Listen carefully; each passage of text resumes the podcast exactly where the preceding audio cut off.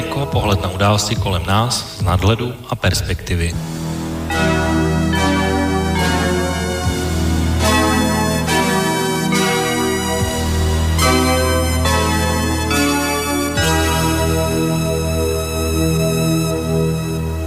Příjemný páteční podvečer, vážení posluchači. Od mikrofonu vás zdraví Intibo a vítám vás u dnešní relace Okénko. Relace s datem 29. března 2019. Až do minulého víkendu se zdálo, že dnešní relace bude vlastně takovým pokračováním té minulé relace, protože skutečně o před minulém víkendu ODS dala vale eh, Václavu Klauzovi mladšímu a minule jsme se zase museli naší debatu ukončit vlastně předčasně, než jsme se chtěli ještě probrat k veškerým těmhle detailům. A také to vypadalo, že dnešní den bude, a měl jsem ho tak zapsaný i dlouhodobě v kalendáři jako poslední den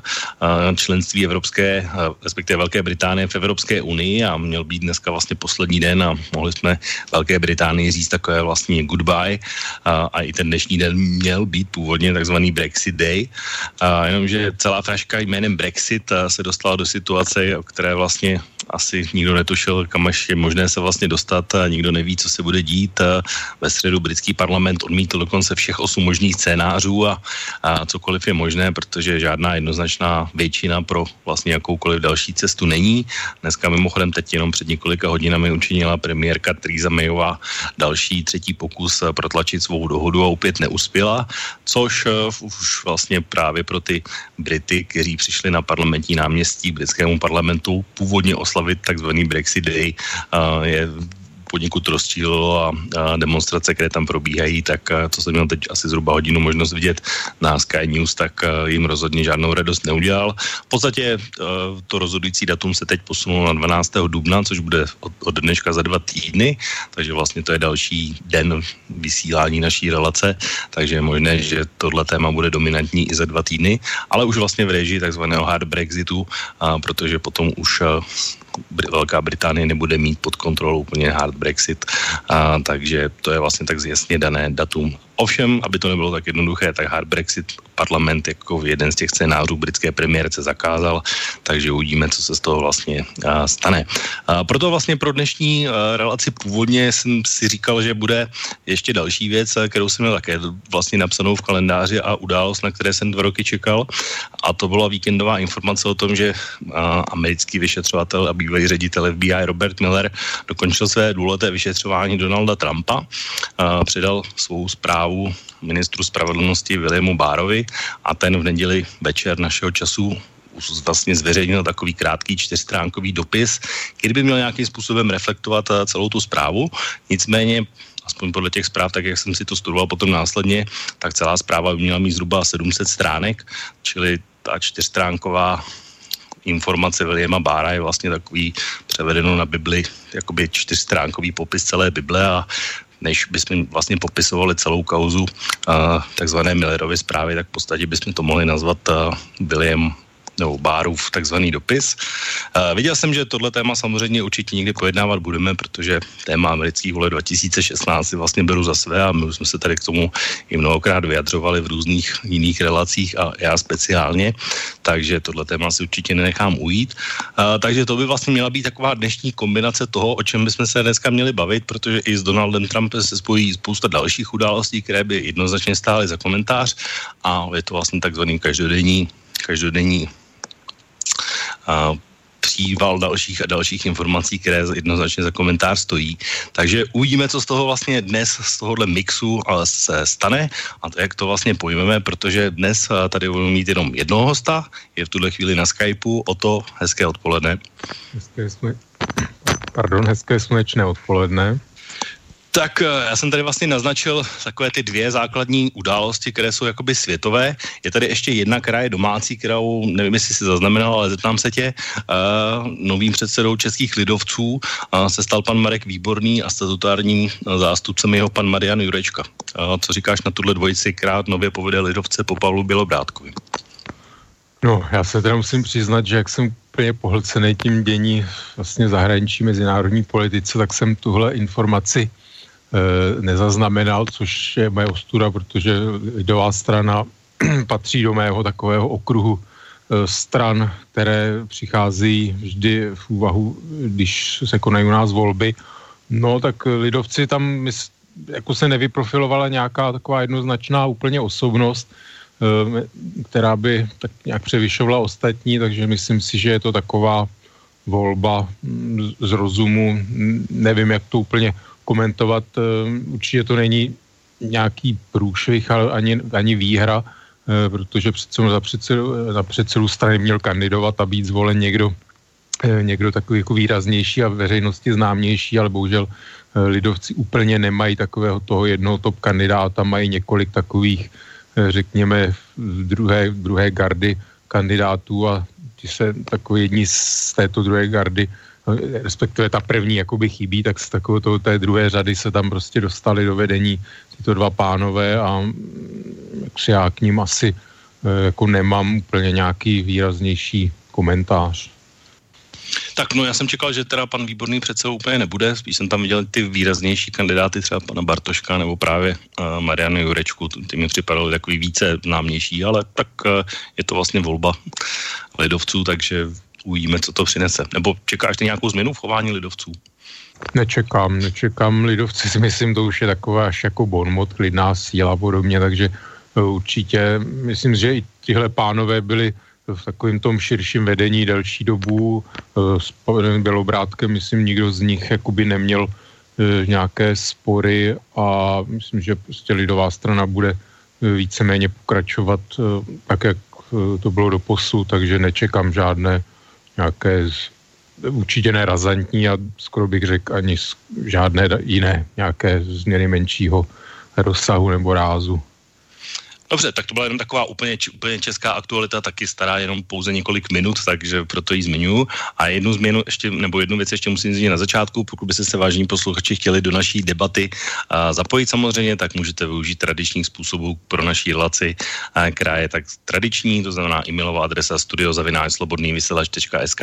telefonní linka 048 381 0101 a nebo zelený odkaz otázka do studia na našich webových stránkách, takže všemi těmito způsoby se můžete zapojit do naší diskuze, ať už třeba se týká právě toho prvního tématu, o kterém budeme mluvit za chvilku, to znamená Brexit, a nebo potom, až se budeme bavit o tom, jak já říkám, dopisu Williama Bára. tak o tom my jsme říkali, že vlastně Brexit jsme původně chtěli vlastně vynechat, ale ta,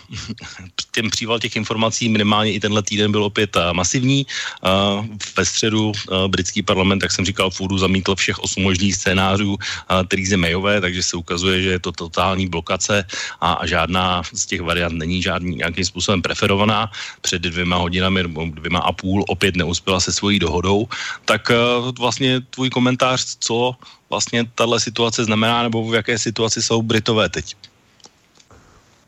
No tak buď jsou, respektive jsou v situaci, že pak, když se nic dalšího neodehraje, tak 12.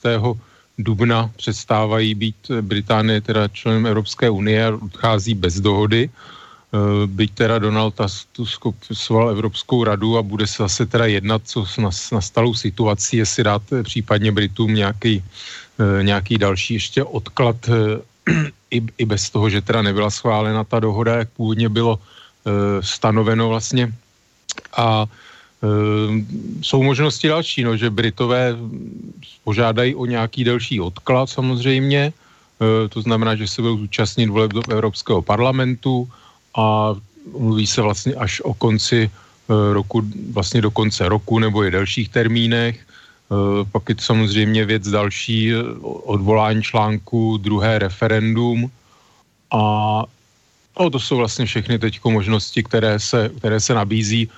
plus to, že samozřejmě tam asi taková ta se jeví nejpravděpodobnější, aspoň pro mě varianta, jak tu situaci sledu, že teda bude požádán nějaký, o nějaký dal, další odklad s tím, že se prostě vyjedná e, nová smlouva s tím, že dopředu se řekne v podstatě, že Británie teda se trvá v celní unii, což je asi takový ten kromě té eh, vnitroirské hranice největší oříšek nebo téma, že, takže zůstane v celní unii a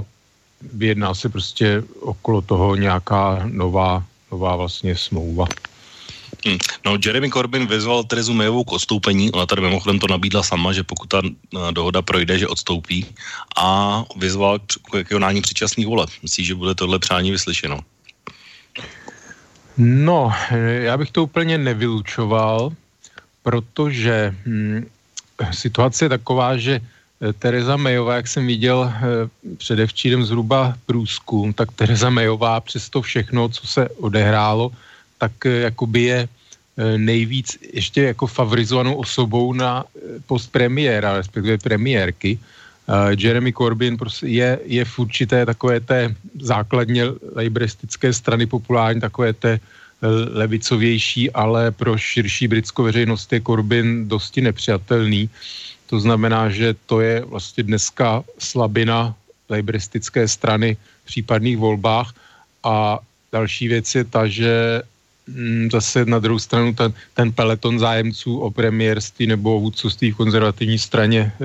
je mm, jaksi široký a je tam je spousta, spousta tam takových jako zase i pro širokou veřejnost docela nepřijatelných men. Není tam žádný vyloženě kandidát e, favorizovaný. V podstatě jsou tam takový ty tvrdí brexitáři, kteří jakoby asi nemají moc šanci, pak jsou tam samozřejmě zastánci setrvání, kteří taky nemají šanci, takže se hledá někdo středový, někdo jako Jeremy Hunt, se mluví teď jako jednou z favoritů, nebo o dalších takových, o kterých se moc nemluví, kteří jaksi nejsou ani, ani jakoby na tom jednom křídle, ale zase mm, nejsou to takové vyprofilované výrazné osobnosti do posu, takže zase je to taková určitá slabina v těch, v těch volbách.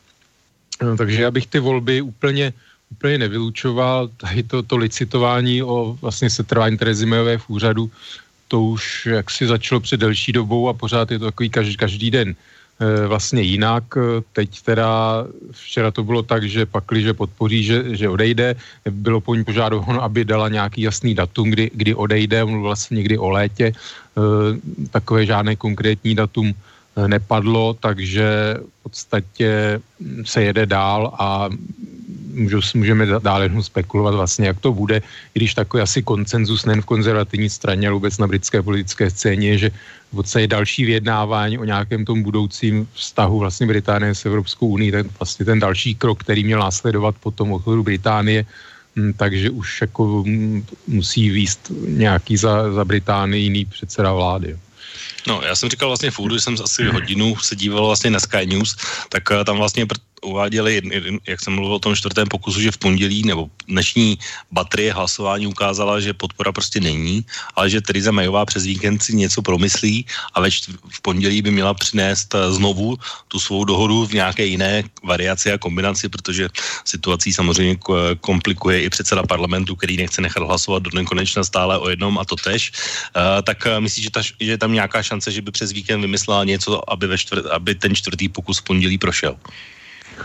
No tak vzhledem k tomu, že ta dohoda, tak jak je, tak jakoby je podepsaná, tak je to ještě ta druhá strana vlastně Evropská unie, takže ona se jakoby tam nemůže jakoby své volně jednostranně něco, něco změnit, protože je to dojednaná jakoby dohoda jako s další stranou, takže podstatě teď teda vyškrtla nějakou tu politickou deklaraci, která mluvila o teda nějakých těch budoucích stazích, což teda Johna Verková uspokojilo, ale nevím, co ještě teda, jak, jako by šlo podstatě udělat, jakoby zase něco odebrat dalšího, nebo naopak připojit něco podstatného vlastně takhle jakoby unilaterálně, takže e, nevím, zase nemám úplně takovou fantazii, co jakoby je všechno v podstatě možné. No. No já jsem to poslouchal, bylo to hrozně zajímavý. Jedna z těch věcí je právě to, že by se tam eh, z té dohody vlastně, že by Británie ustoupila v tom smyslu, že by byla součástí celní unie, čím by vlastně vyřešila irskou pojistku, ale všechno ostatní by vlastně zůstalo při starém, což by ale ovšem ne, neuspokojilo tvrdé brexitáře, protože pak by byly samozřejmě omezení v uzavírání uh, mezinárodních smluv a podobně a museli by si řídit tím, co je Evropská unie. Uh,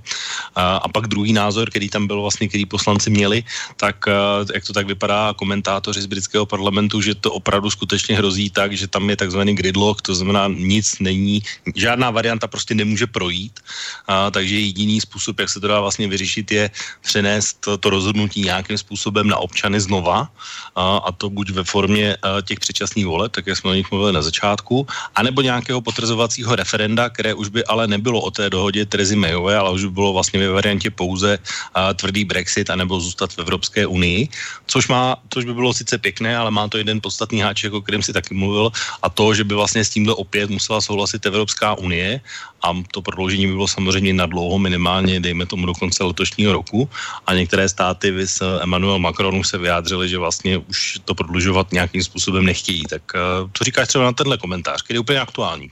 no, no, volby by tohle úplně nerozřešili, protože jaksi žádná z těch hlavních stran, konzervativci určitě ne a a laboristi tam jako je takový jakoby velký boj, že jo, uvnitř Labour Party, e, jako žádná ani jedna z těch hlavních stran asi by nedeklarovala, že jednoznačně chce zůstat v Evropské unii. To znamená, že e, jakoby to referendum nějaké potvr... nebo respektive jak se k tomu dostanu, ale jako ty volby sami o sobě, e, prostě ta strana kromě liberálních demokratů, samozřejmě skotské národní strany a zelených a té skupiny, ta Independent Group, která mimochodem Eh, teď už myslím, že ohlásili, že chtějí teda založit nějakou stranu změna svobody eh, Spojeného království, nebo jak, jak přesně to bylo. Takže jako ty asi dovole by šli s, s, jako s variantou teda, že budou prosazovat zůstání setrvání v Unii, ale e, žádná z těch velkých stran prostě se k tomu takhle jednoznačně nepřihlásí. To znamená, že to je, jako ty volby tuhle otázku asi úplně nemůžou nemůžou rozetnout. No, Další já věci... Já ti, počkej, já ti do toho skočím jenom. Tam vlastně jde o to, že uh, vlastně tak, jak, jak, jsem to poslouchal, tak mi z toho vyšlo, že vlastně tam by nešlo o to, že by, že by vlastně ty, jak, jaký je postoj strana, ale jde v podstatě o to, jak, jakým způsobem by se proměnilo osazenstvo toho britského parlamentu, protože oni tvrdili, že když to vezmeme jakoby na, když vezmeme nebo dáme pryč to stranické hledisko, tak v parlamentu údajně je většina toho, který by chtěli zůstat v Evropské unii, ale nemůžou to přiznat z nějakého důvodu. To znamená, tam by potom vlastně byl velký tlak na ty poslance, aby vlastně řekli, co, co by dělali v okamžiku, kdyby byli zvoleni. A tudíž eh, vlastně to stranické hledisko by vlastně bylo trošku upozaděno a bylo by to o těch jednotlivých poslancích a hlavně ty volby by vyřešily to osazenstvo, to současné, které se prostě na něčem není schopné dohodnout. No, tak to je pravda, že většina je pro setrvání, ale, nebo respektive jako obecně se tak má za to, ale zároveň prostě ty poslanci nemůžou, úplně si nedovolej jako říct, že nebudou respektovat výsledky referenda, e, takže prostě ta, ta situace je taková, no samozřejmě můžou být obvinování, že celý je to dělaný kvůli tomu, aby v podstatě Británie v Unii zůstala, aby se ukázalo, že ten odchod jakoby není v úvozovkách možný, nějaký rozumný. Takže jako ty volby, oni samozřejmě jako ty zastánci Brexitu vlastně tvrdí, že, že to druhé referendum jakoby není, není potřeba, protože, nebo není potřeba, že i ty volby minulé vlastně já se, jako ukazují, že 80% voličů, to znamená voličů, kteří volili eh, konzervativní stranu nebo eh, Labour Party, liberistickou, tak ty získají ty strany dohromady 80% eh, vlastně, teď nevím, jestli hlasů anebo mandátů, to si nejsem jistý, ale že v podstatě takhle velká většina volila strany, které jsou pro odchod eh, Británie z Unie. Jo, se, takhle se vlastně i někdo interpretuje ty výsledky těch minulých voleb a tohle, co říkáš, tak samozřejmě oni tam, eh, to, jak ty poslanci hlasují, tak se odráží i v tom, z jakých jsou volebních okrsků, byť když jsem jakoby některé ty Eh, sledoval, tak jsou konzervativci z okrsků, kde většina byla voličů v referendu nebo hlasujících pro setrvání a přesto oni hlasují eh, pro varianty nějakých, nějakou z variant výstupu z Evropské unie. Ono mimochodem těch bylo zajímavé sledovat tu analýzu, kdo jak hlasoval v těch osmi různých případech. Jo. Takže tam prostě se ukazuje, že eh, taková ta hranice nějak, nějakého Brexitu a pak byla vlastně buď to druhé referendum, anebo odvolání odvolání toho článku 50, to vystoupení,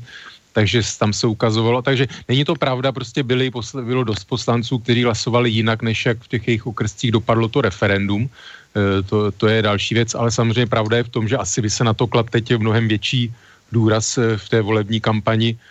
takže asi by to nějakým způsobem možná odráželo víc teda ten, ten hlas jakoby těch voličů v té otázce Brexitu, Eh, na druhou stranu prostě, že tam ty, ty průzkumy jsou takové nejasné, jo, že, že podvědomí to, jako ve vědomí toho, jak, co se vlastně všecko, co to obnáší ten Brexit, tak jako se má za to, že někteří lidi prostě se vlastně přiklonili nebo změnili stanovisko a e, jsou radši pro setrvání. Zase někdo, někoho vlastně ta vyjednávání a tak dále tak otrávila i, i jim přišlo prostě ze strany Evropské unie e, to jednání takové jakoby nefér, nevstřícné, že se naopak naštvali a, a zase přešli naopak na druhou stranu, takže, e, ale myslím si, že ty volby je jako těžko říct, no, jestli by to nějak výrazně změnili. Ono si myslím, že Eh, že naštve brexitáře, tam je prostě ta většina, která eh, buď chce teda zůstat, anebo když odejí, tak zůstat v celní unii. A já si myslím, že to, že někteří ty tvrdí brexitáři, i ty prominentní vlastně teď hlasovali pro tu smlouvu stávající, kterou vyjednala premiérka Mayová, tak a nestačilo to tak na druhou vlastně další možnost je, že by se skutečně teda domluvila konzerva, jako vedení konzervativní strany Eh, s Labour Party na nějaké prostě v, eh, s takovým tím soft Brexit, více jakoby eh, měkčím Brexitu si myslím, že tam, tam ta možnost prostě určitý prostor je a pak, když by Labour Party že hlasoval pro nějakou takovouhle smlouvu, tak samozřejmě jako Mayová by nepotřebovala ty brexitáře, pak by měla dost hlasů i bez nich. To znamená, že tohle si myslím, že je taková jakoby nejschudnější Eh, varianta asi do budoucna, ale samozřejmě to vyžaduje zase úplně, eh, jako tohle všechno vyžaduje nějaký čas a eh, muselo by se, se, se žádat o prodloužení prostě a musí to schválit Evropská unie. A myslím, že některým už taky dochází trpělivost a myslím si, že i něco na tom bude, že hm, jakoby někteří ty evropští politici, takový ty proevropští jako Macron, že chtějí skutečně jak si Británii ukázat, začít toho loket a asi i možná si trošku tajně přejí, aby teda Británie odešla bez, bez dohody a ukázalo se teda, jaké to je skutečně teda vy, jako hodejce Evropské unie být mimo se vším všudy. Eh, byť dneska bývalý guvernér britské centrální banky mluvil o tom, že vlastně ten odchod bez dohody eh, jako nemusí být tak strašný, že se zbytečně straší a že ty ekonomické náklady nemusí být tak, eh, tak hrozné a ty, ty nějaké následky a že to není, a ne, že nelze koukat jenom na ekonomickou, ale jinou stránku věci. Takže to bylo takový překvapivý hlas, protože většinou jakoby z tohohle tábora nějakých ekonomů a tak dále, tak drtivá většina jako lidí, kteří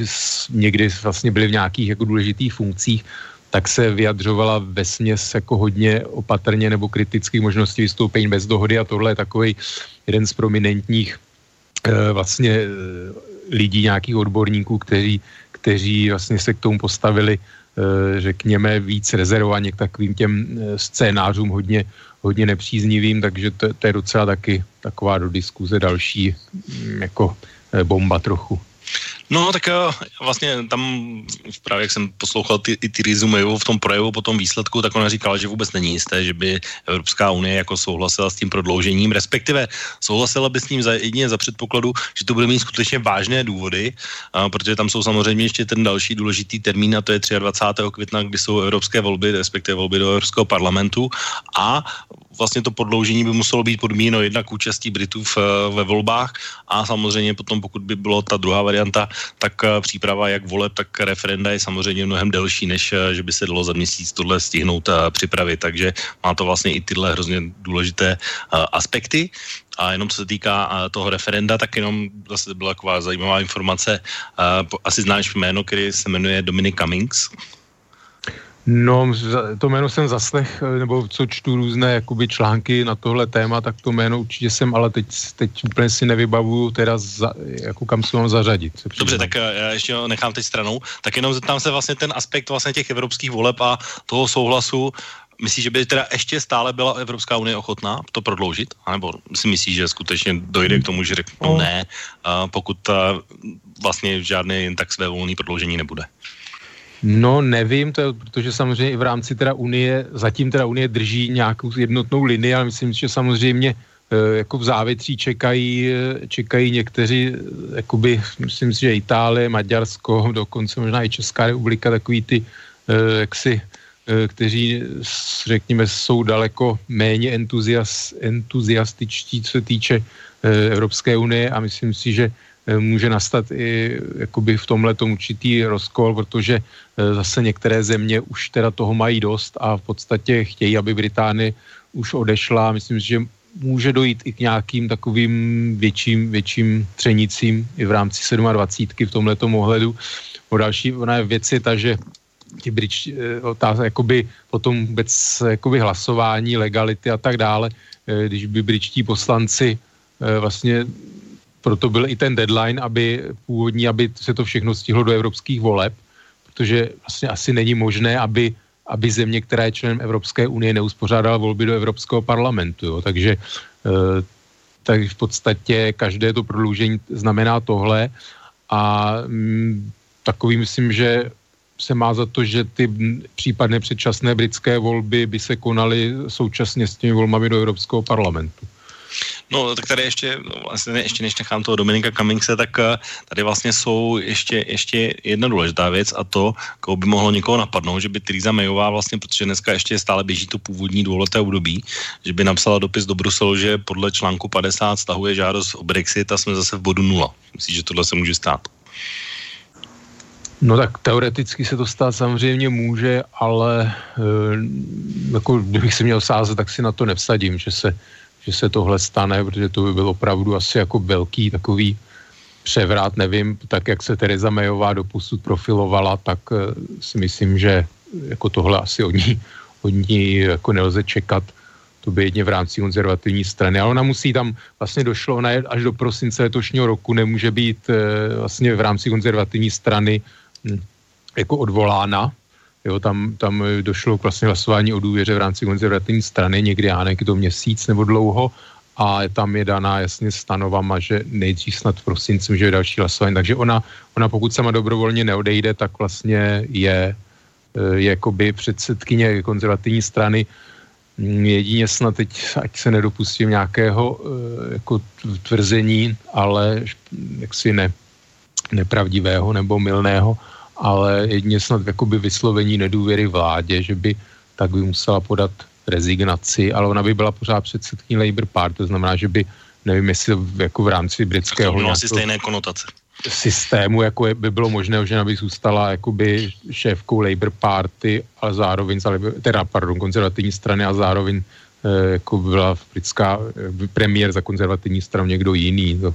si úplně nevím jistý, jestli to úplně takhle jako je možné podle britské nepsané teda ústavy. Tak já ještě k tomu jenom dvě věci, jenom jak jsi říkal ohledně toho, že by se musel domluvit s liberisty a že pak by byla nějaká většina. A já jsem si vzpomněl na Alexandra Tomského vlastně v jednom rozhovoru a myslím, že už jsem to tady taky zmiňoval v některém dřívějších eh, relací. On říkal, že vlastně uh, jakoby britská politická tradice je, že opozice hlasy vládě nedává, a protože by to bylo velký prohřešek proti politické kultuře, takže i kdyby spolu souhlasili, nemůžou hlasovat tímhle způsobem navíc. No to no, není ale... pravda nicméně, že, protože e, třeba co se týče e, války v Iráku a tak dále, myslím, že i v Afganistánu a tak, tak e, tam byla, tam opozice nehlasovala proti jako celek, když se hlasovalo o něk, jako zapojení britské, britské armády a tak dále, takže jako úplně to takhle není striktně samozřejmě. Tak, takže to je jedna věc, co jsem si vzpomněl, a teď teda Dominic Cummings. Eh, Dominic Cummings, to je šéf kampaně za, za odchod z Evropské unie. Já bych možná posluchačům doporučil film, který se jmenuje Brexit, kde to je vlastně velmi sugestivně a vlastně i reálně popsáno vlastně, jak Dominic Cummings vymyslel ty různé názvy pro eh, kampaň odchodu z Evropské unie, ale mluvím o něm proto, protože tenhle týden se právě Dominic Cummings eh, vyjádřil, že by chtěl druhé referendum a že předpokládá, že teď by to bylo ještě mnohem snažší a chce drtivou hmm. výhru, takže ta výhra těch brexitářů, že byla ještě vyšší, než byla tehdy. Tak co si myslíš o tomhle názoru? Jo, tak ten jsem, taky jsem čet eh, tohle vyjádření, takže už jsem doma. Ano, no to je, to je zajímavé, to je samozřejmě zajímavé tvrzení jako do pranice. Eh, já si, ono vůbec jako s tou eh, jako demokracií, že jo, nebo se pořád odvolává jako hlas lidu, takže hm, proč jako po třech letech nedat znovu Eh, lidu hlas, jako z toho označuje za něco nedemokratického, jakoby nerespektování referenda. Už jsem v tom jednom pořadu se vyjádřil, že, eh, že mm, vlastně si myslím, že teď, teď by to skutečně bylo kvalifikované rozhodování voličů ze vším všude, by vědí, jako po těch třech letech vědí vůbec, co to obnáší, teda ten odchod Řecko za plusy, mínusy a tak dále, okolnosti. Takže si myslím, že teď by to bylo skutečně jaksi eh, takové rozhodování mnohem víc kvalifikovanější. Eh, no, jako je to, je to samozřejmě zajímavý názor. Říkám, že právě mluví se i o lidech, kteří jednak už toho mají plné zuby a chtěli by odejít. Jo. Prostě jsou i lidé, kteří chtěli zůstat, ale jsou taky takový, jak si tvrdí, že jednou teda bylo rozhodnuto, tak se to má splnit, takže i z tohohle důvodu v podstatě už, že by hlasovali pro odchod. Uh, ono, eh, to opakování někdo připomněl, tuž, nevím, jestli to byl Donald Tusk, uh, se znaj, střetl v Evropském parlamentu s Nigelem Farážem, kdy on vlastně potom před tím referendem před třemi lety Faráž říkal, že i když to nedopadne, že jak to všechno předpovídali předpovědi sáskové kanceláře a tak dále, že, že teda Británie, že to referendum dopadne ve prospěch setrvání Británie v Unii, tak Faráž vlastně říkal, že že i tak to není konec a oni to budou pokoušet znova a znova. Takže prostě tak, jak se takový to učilo, jak se to hodí. Že já si myslím, že to je férový a právě, že i ty, i ty brexitáři, kteří tohle tvrdí, tak samozřejmě eh, jak si je to, je to jakoby tohle férový přístup. Eh, je teda zajímavé, protože samozřejmě se mluví o tom, že, že to dopadlo i to, že těch x procent eh, navíc, které, které vlastně obdržel to vlastně ta strana toho ty odchodu z Británie, tak eh, tomu dali ty různé lži a zavádějící informace, falešné, nepravdivé a tak dále. Že teď teda by vlastně uh, už to dopadlo díky tomu, že byly všechny tyhle lži odhaleny a manipulace, tak uh, že vlastně ten, kdo byl takovým tím propagátorem těchto těch informací a diseminátorem, nebo jak, jak to říct, jako rozsévačem, tak má jakoby v vozovkách tu drzost něco takového tvrdit. Já jenom ještě tohle chci říct, že takový ty jako vrchní brexitáři, jako Nigel Farage, anebo jako prý Smok, jeden takový ten, já nevím, eh, asi moc nebudou znát eh, posluchači, kteří se o to moc nezajímají, tak eh, to je takový jako opravdu brexitář, velice jaksi čistého ražení, tak ten své sídlo své firmy přemístil do Dublinu, aby teda bylo v Evropské unii, jako ta jeho firma. Jo. Takže to je něco takového opravdu Hmm, takový přesně to kážou, kážou vodu, pijou víno. Tak děti Nigela Faráže mají, myslím, francouzské občanství? Nebo někde no, taky jsou někde někde. A, a skupujou, skupujou si prostě majetky eh, vlastně ve Španělsku a na Rivěře ve Francii eh, spolu vlastně i s, já nevím přesně, jak některé země, že jak to mají s občanstvím, že to je za nějakou investici, nebo když tam mají nějakou nemovitost a tak dále, nevím. Ale prostě přesně to jsou, eh, já tohle ne, jako prostě tohle se mi hnusí, tohle chování, Jo, prostě ostatním lidem by naordinovali e, v podstatě jako vízovou povinnost, když to trochu přeženu do Evropy a sami si budou lítat nějakými jako tryskáči do svých vil tamhle v Provence, jako na Azurovém pobřeží, takže to je jasno. No já bych ještě chtěl jenom jednu věc, kterou k tomu referendu. Jak jsem říkal, že teď probíhá vlastně demonstrace u britského parlamentu, tak tam právě ten redaktor se ptal dvou dám, kteří tam protestovali. Mimochodem protestuje tam samozřejmě i uh, Tom Robinson a Nigel Farage. Uh, tak oni se jí ptali vlastně, uh, jak oni si vlastně, jak oni vidí to referendum a oni říkali, no, referendum před dvěma lety nebylo o Evropské unii, to bylo o nás. A když by mělo být referendum teď, tak už to o Evropské unii bude. A ta jedna z těch nám říkala, já bych podpořila to druhé referendum za předpokladu, že bude úplně stejná otázka. To znamená, že chcete zůstat nebo odejít a pak už, jak říkám, by to znamenalo v podstatě pouze buď tvrdý Brexit, anebo by to znamenalo zůstat v Evropské unii. Tak uh,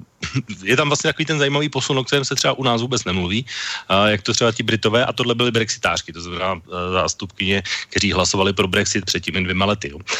tak, uh, že vlastně to vnímali tak, že před dvěma lety to nebylo o Evropské unii a teď už by to o Evropské unii bylo. No tak to jenom potvrzuje, co, co, co jsem říkal, být samozřejmě nějaký jako názory nějakých dvou dam, že jo, samozřejmě otázka, jako otázka, do jaké míry eh, jak si vybrat ob, validní, obyčejný nebo... britský občan, když to řeknu takhle jednoduše. No tak samozřejmě obyčejných britských občanů je teda pokud dosáhli plnoletosti je přes nějakých 40 milionů nebo ještě víc, takže to je jako, že jo, prostě obyč, svemeš tak já nevím, kolik teď 5 nebo 6 milionů už podepsal tu petici zase trvání, tak to je jako 6, 5 nebo 6 milionů obyčejných občanů. E, byť samozřejmě se řekne, že pro odchod hlasovalo 17 milionů, přes 17 milionů, takže 6 milionů je pořád samozřejmě málo, takže to je takové házení vždycky jako ne, dos, ne doslova, ale samozřejmě co člověk to názor, takže e, tohle samozřejmě nějaké tvrzení, které mě se osobně třeba jako líbí, tenhle přístup, já bych v podstatě byl proto, e, aby to takhle, aby to takhle bylo. Eh, protože si myslím, že by to bylo takové jako nejčistší řešení, byť samozřejmě jako pragmaticky chápu, že, že asi v zájmu Británie i 27, teda je, je domluvit se na, na nějakém prostě užší kooperaci, nějakých jako blížších stazích, než aby to byly vlastně dva úplně, úplně cizí jakoby entity bez jakýchkoliv nějakých blížších jako ekonomických nebo jako politických vazeb a tak dále, takže Jo, ale myslím, já si myslím, že spíše nejpravděpodobnější to, že se, že teda se vlastně bude žádat o odklad, že Británie možná i teda půjde do těch voleb a bude se vyjednávat e, nějaká, nějaký prostě měkčí, e, měkčí Brexit, který získá e, jako podporu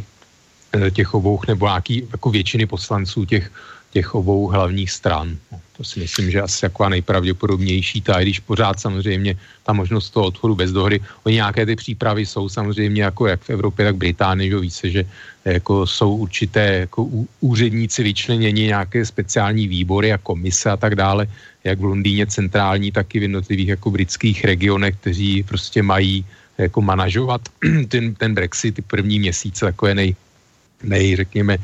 nejostřejší, nejkrusnější, eh, co se týče zásobení a tak dále, takže no, nějaké přípravy jsou, ale určitě jako nejsou, nejsou dostatečné na ten, na ten eh, Brexit, tak jako kdyby byl opravdu tvrdý za v podstatě za 14 dní zhruba, tak eh, to asi úplně ta situace není takhle připravena. No to je jeden z argumentů Terezy Mayové. Ona před dvěma hodinami v britském parlamentu říkala, že pokud by měl skutečně za dva týdny nastat tvrdý Brexit, tak eh, Británie rozhodně není připravená, nemá žádný legislativu, nic podobného, což se na rozdíl třeba od Evropské unie, která tvrdí, že připravená je a tvrdí to mimochodem i český premiér Andrej Babiš, tak uh, vlastně Tereza Mayová před dvěma hodinami říkala, že Británie není ready, když to řeknu jednoduše. Tak ono, jestli my jsme připraveni, jako my přímo připraveni být nemusíme, akorát v podstatě podstatě jako nějaký celním, že teď samozřejmě už jako ty finanční transakce a jako platby za zboží a tak dále, ale jako důležité je si připravená Francie, Belgie a Nizozemí především, že jo, kde, kde bude jakoby ten, ten fyzické jako zádrhel probíhat samozřejmě, že, že v Británii. A jenom jednu takovou poznámku, já jsem teď vzpomněl, uh, ono se obecně mluví, jako, že ten jich Anglie, ten jakoby pro, pro setrvání a já jsem při tom projíždění těch jednotlivých jakoby poslanců, ne teda zdaleka všech, ale že poslanec za Basildon, e, což je vlastně v Kentu, město e, blízko vlastně kanálu La Manche, tak byl pro, e, nebo respektive ten poslanec byl pro odchod. A teď mám pocit, že tam bylo i že, i že tam teda v tom referendum byla většina obyvatel pro odchod z Unie, což jako mě zaujalo i protože Bazildon je vlastně jakoby rodiště členů mé oblíbené skupiny Depeche Mode, tak eh, to mě no, to docela... Jsem taky vzpomněl. Tak to mě, to mě docela tohle jako utkvělo v paměti. Dobrá, jak říkám, o to, ono 12. dubna čas a den vysílání naší následující relace bude také klíčový, takže uvidíme, co se za ty dva týdny stemele ještě a pojďme se pomalu posunout k Donaldu Trumpovi, ale aby jsme vlastně to překlenuli, tak my většinou se vždycky tak zabředeme do debaty, že se ani nestačíme zahrát, aby jsme si odpočinuli a posluchači taky. Tak pro dnešní relaci to platit nebude. Připravil jsem písničku i z britských ostrovů, takže pojďme si ji pustit a pak se doposuneme k Donaldu Trumpovi a už se posuneme na to americké téma. Tak pojďme na Day after day, alone on a hill, the man with the foolish grin is keeping perfectly still. But nobody wants to know him they can see that he's just a fool. And he never gives an answer, but the fool on the hill sees the sun going down, and the eyes in his head see the world spinning round. Well on the way, head in a cloud the man of a thousand voices talking perfectly loud. But nobody ever hears him or the sound he appears to make. And he never seems to notice what the fool on the hill sees the sun going down. And the eyes in his head see the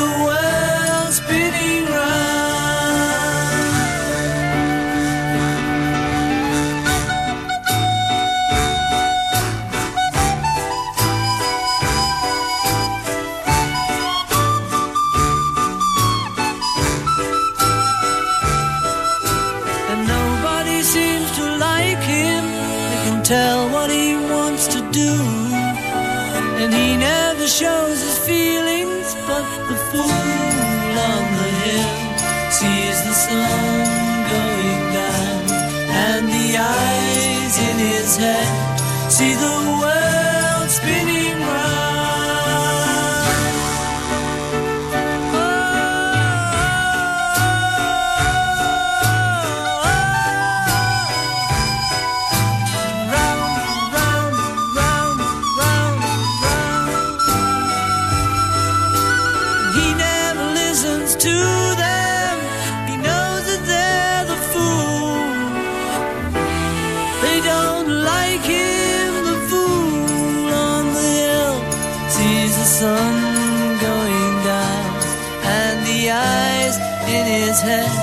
see the world spinning round. Oh,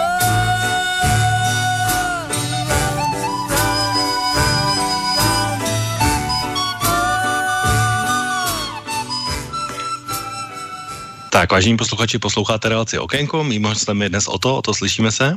Ano, slyšíme se. Tak uh, britské ostrovy máme za sebou a pojďme se tedy dostat uh, za Donaldem Trumpem, ale ještě než se dostaneme k té anoncované zprávě o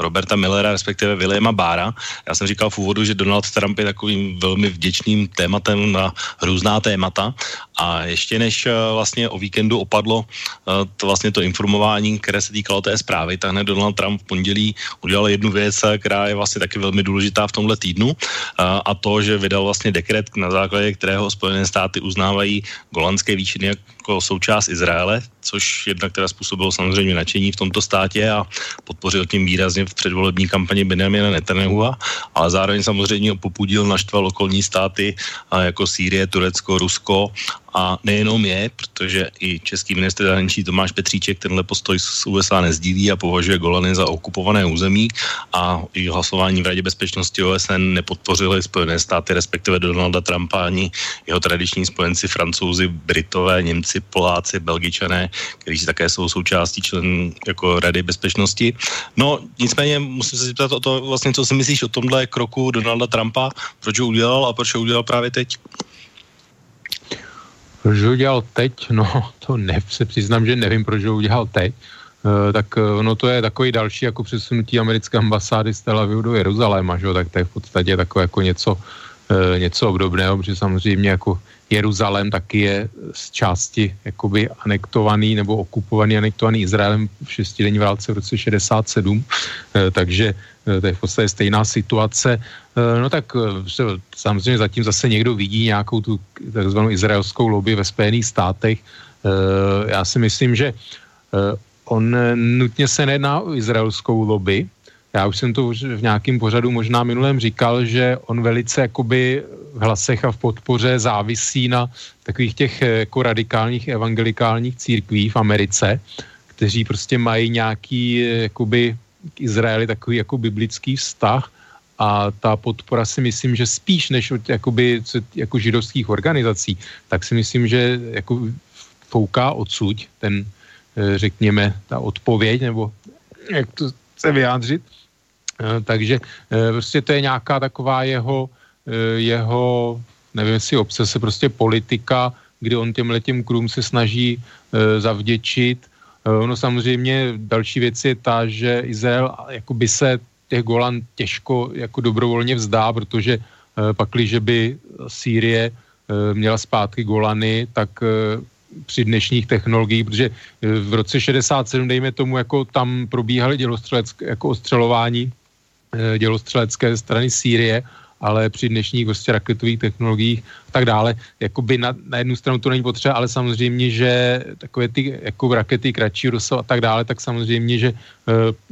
vlastně ta celý severní Izrael je z těch golandských výšin jako na dlani a myslím, že pro Izrael prostě je nepřijatelné, aby, aby ty Golany jako ovládala nějaká nepřátelská síla. E, myslím, že maximálně by to mohlo být nějaké demilitary. Ono tam samozřejmě je nějaká jakoby nárazová, kdy jsou vojáci OSN, ale v podstatě ty tam jako nehrajou nějakou e,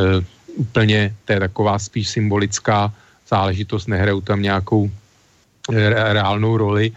to by muselo skutečně celé, celé ty Golany nějakým způsobem být demilitarizované, se týče Izraele a Sýrie a vzniknou tam nějaké prostě mezinárodní pásma. Myslím, že Izrael jako na něco takového nepřistoupí, prostě to by se musel úplně jako celý Blízký východ nějak jako men, dojít k mentálnímu nějakému zemětřesení, aby, aby Izrael něco takového povolil. Takže proč to Trump udělal jako zrovna teď, nevím, ale pro, jako proč to vůbec udělal, tak to si myslím, že jsem, eh, že jsem tak nějak asi řekl nic jiného, mě v podstatě eh, jakoby ne, nenapadá, prostě podpora Izraeli je, eh, je jakoby zřejmá a být samozřejmě tady jsou různé konotace, že on jako je taky vlastně takový idol, idol jako je té krajní pravice, která v Americe, že jo, která samozřejmě se Izrael a, a tak dále má, jako má vztah Eh, podobně jako hitlerovské Německo, řekněme. No, takže to je věc jiná. Eh, on zase v tomhle to možná právě, že od, od tyhle ty námitky na to, že, že ho jakoby adorují a sympatují s ním ty takovýhle kruhy organizace, tak on tou tím pod, tou podporou Izraele možná v podstatě zase si dělají takové jakoby alibi pro sebe, takže to možná v tom taky nějakých kalkulacích eh, hraje, hraje roli a, ale jestli v Izraeli, nevím, jestli Izraeli všichni, všichni eh, to, protože automaticky Izrael není úplně taky jednolitá eh, jako společnost, eh, tam jsou tam samozřejmě zase podstatná část společnosti, která jakoby si nepřeje přilévání takové oleje do ohně podobnými jakoby víceméně symbolickými gesty, které si jenom jakoby na Izrael vrhají neúplně příznivé světlo, protože samozřejmě víceméně Evropa tu, ten, tu situaci tam nějakým způsobem toleruje, ale jako těžko, těžko může tu anexi jaksi schválit, zvlášť po tom, co se stalo e, vlastně v Gruzii a na Ukrajině a tak dále, že tak eh, pro Evropu samozřejmě nemyslitelná, aby jako takový krok nějakým způsobem akceptovala a podpořila. No to je právě ta druhá věc, tam, ta mezinárodní rovina, že vlastně mezinárodní právo tímhle jednoznačně dostalo na frak, uh, protože potom jsou přesně vyvinou tady ty různé vlastně podobné sporné případy, to znamená nejčastěji se samozřejmě mluví o Krymu jako o ruském a, a čím je teda rozdíl vlastně mezi, me, mezi tímhle případem a, a Krymem. No ale jsou tady samozřejmě třeba Tibet, Čína, uh, jsou tady ještě nějaké další farmény podobně, takže jsou tady vlastně různé, různé výklady, ale víš, je zajímavé, že tam je vlastně teď někdo může argumentovat jednoduše. No tak když teda uznáváte Golany, tak už nikdy nemůžete mluvit o Krymu, protože už jste si tím vlastně zavřeli dveře. Bereš tenhle argument vážně, že to skutečně tak je? Tak ono se, že v souvislosti s Krymem se furt poukazovalo na Kosovo, že jo, takže e, to je věc, byť z mého pohledu je to si situace samozřejmě jiná, tam jako to není e, a jako analogie úplná, protože e, ale te, nechci jako zabíhat úplně do, do podrobností. Samozřejmě já bych jako pochopil, kdyby, kdyby samozřejmě ukrajinská armáda tam páchala jako na Krymu jako nějaké etnické čistky Rusů a tak dále, že jo, tak eh, bych nějaký jako ruský vojenský zásah samozřejmě eh, jak si dokázal, dokázal v tomhle pochopit, když samozřejmě tam šlo o tu geopolitickou hru. Nedávno jsem četl článek eh, nějaké bejvalé, teda ukrajinské, to nevím, jestli to byla nějaká prokurátorka vrchní, nebo nevím přesně, nebo poslankyně, už se přiznám, že nevím, co to bylo za dámu, a bylo to v nějakých teda českých novinách, kde ona se vyjadřovala, že že prostě Sevastopol měl být základnou NATO a tak dále, že to Rusko nemohlo připustit a tedy. Jo, samozřejmě jako tam tyhle ty eh, jakoby faktory tam samozřejmě hrály taky velkou roli, ale prostě jo, to Kosovo bylo takový, nad čím se vlastně zase ohánějí, nebo i Rusové to odkazují na Kosovo, že prostě to bylo nějaký porušení první a tak dále. Říkám, nemyslím, že to bylo úplně analogie, že se to jako by dalo to jejich jednání tím letím ospravedlnit ale samozřejmě prostě no tak eh, tohle je, tohle je prostě eh, jako, jako charta OSN zakazuje si území získanou násilím nebo vůbec ovládnutí a, a připojení jakoby k vlastnímu státu. Znamená, že e, prostě všechny země OSN by se tím měly řídit a samozřejmě bohužel, bohužel prostě Spojené státy pod vedením Donalda Trumpa e, jakoby postupují tak, aby rozvrátili nějaké mezinárodní práva a standardy. Prostě pro mě to jeho prezidentování jako je tragé, tragédií v mnoha rovinách a tahle, tahle jakoby je jednou z nich samozřejmě. No, mimochodem v té radě bezpečnosti právě američané zamítli vlastně tu rezoluci, která tohle odsuzuje mimochodem, takže to je jenom takový další hřebíček. Ale víš, je hrozně zajímavý. A, a to je taková věc, která zaujala mě, kde jsou vlastně takový ty různý Grahamové a podobní takzvaní tradiční republikáni, kteří by tohle asi jinému prezidentovi zcela jednoznačně asi neumožnili, uh, tak vlastně teď jako by mlčí, stejně tak jako v mnoha jiných případech na adresu Donalda Trumpa, protože uh, si nemůžou ho dovolit nějakým způsobem mít proti němu, tak uh, vidí vlastně i ten posun třeba v republikánské straně vůči tomuhle. No, já se přiznám, že k tomuhle kroku já jsem ho zaznamenal, ale nějaké vnitroamerické dozvuky, kromě toho, že samozřejmě jako předpokládám, že demokrati ty jako s tím nesouhlasili, ale že jsem jakoby nezaznamenal úplně nějaké teda zprávy z, jako zevnitř republikánské strany. Myslím, že tohle je jako zrovna otázka, kde asi teda ty jaksi republikáni, zvlášť zaměření na zahraniční politiku, eh, prostě to jsou takový ty jestřáby, kteří vždycky měli blízko takovému jako unilateralismu spíše, takže tam jako tohle není si myslím bod, eh, jako kvůli kterému oni by šli do sporu s, jako středu s Donaldem Trumpem, byť samozřejmě v mnoha věcech v minulosti se, jakoby, se vyjádřili rezervovaně nebo kriticky některým jeho, jeho skutkům, takže tam jakoby nějaká ta eh, opozice, opozice vůči němu je, ale říkám, tohle zrovna je věc, eh, která teda pro ně jako není, není takovým tím bodem, bodem, na kterým, jako, o kterým by chtěli nějakým způsobem se, se s Trumpem eh, jako rozkmotřit nebo hádat. Eh, takže říkám, nezaznamenal jsem to, ale ani se nedivím te, úplně, že ta kritika tam nepřišla, prostě protože tyhle lidé jako vnímají tu zahraniční politiku nějakým způsobem a jako bohužel, bohužel eh, tohle jako některým to možná i konvenuje. Bohu. Tak, nám dvou teda úplně ne, takže my, ať by nás třeba někdo mohl ovlivnit, že jsme spíše na té americké straně, tak rozhodně asi nejsme ti praví, kteří by měli vysvětlovat eh, kroky Donalda Trumpa v zahraniční politice. Tím spíš eh, by to spíš měli vysvětlovat ti, kteří Donalda Trumpa chtěli, ne? No myslíš jako voliči nebo kdo? No, jako takový ti podporovatelé, kteří říkali, že Donald Trump tam udělá pořádek a udělá nějaké změny, takže, takže to je vlastně jejich prezident, není to úplně náš prezident, ne? No tak no, můj prezident to určitě není jejich prezident, no tak jestli to jako jo, chtěli lidi, kteří chtějí jakoby rozvrátit jako nějaký vůbec mezinárodní řád nebo nějaký řád vůbec jako takový, jo, který mě pocit, že jako, že se je třeba otřást co nejvíc jako establishmentem, já nevím čím, s ekonomikou, nevím, prostě tak se mi to jsou jako, jako naivní, naivní představy, jestli jako nějaký od, nějakým otřesům dochází, tak eh, jsem přesvědčený, že to nejsou ve většině jako otřesy, uh, otřesy pozitivní a uh, prostě jako, je to věc, která třeba amerického voliče úplně jakoby nezajímá, takové ty, které to zajímá, tak těm se to Eh, těm se to líbí. Zase jako já na druhou stranu, eh, jakoby Izrael ty Golany získal po tom, co byl napaden, jo. A vlastně těch 20 let o vzniku Izraele tam teď jako přicházely z těch golandských výšin útoky, ostřelování a tak dále. Takže já jakoby jsem v podstatě proto, eh, jako mě to nevadí, že Izrael ty výšiny ovládá, protože prostě je to v rámci nějaké sebeobrany, Jo, takže pak je otázka, jako proč teda rovnou akceptu, jako tu anexi, jo, ne, to prostě je strašně těžký, jo, jakože člověk má, má být proti tomu a na druhou stranu e, prostě ten, ten Izrael e, jakoby to vyhrál ve válce, kterou nevyprovokoval a jakoby vytvořil si tam prostě nějaké jakoby nárazníkové pásmo a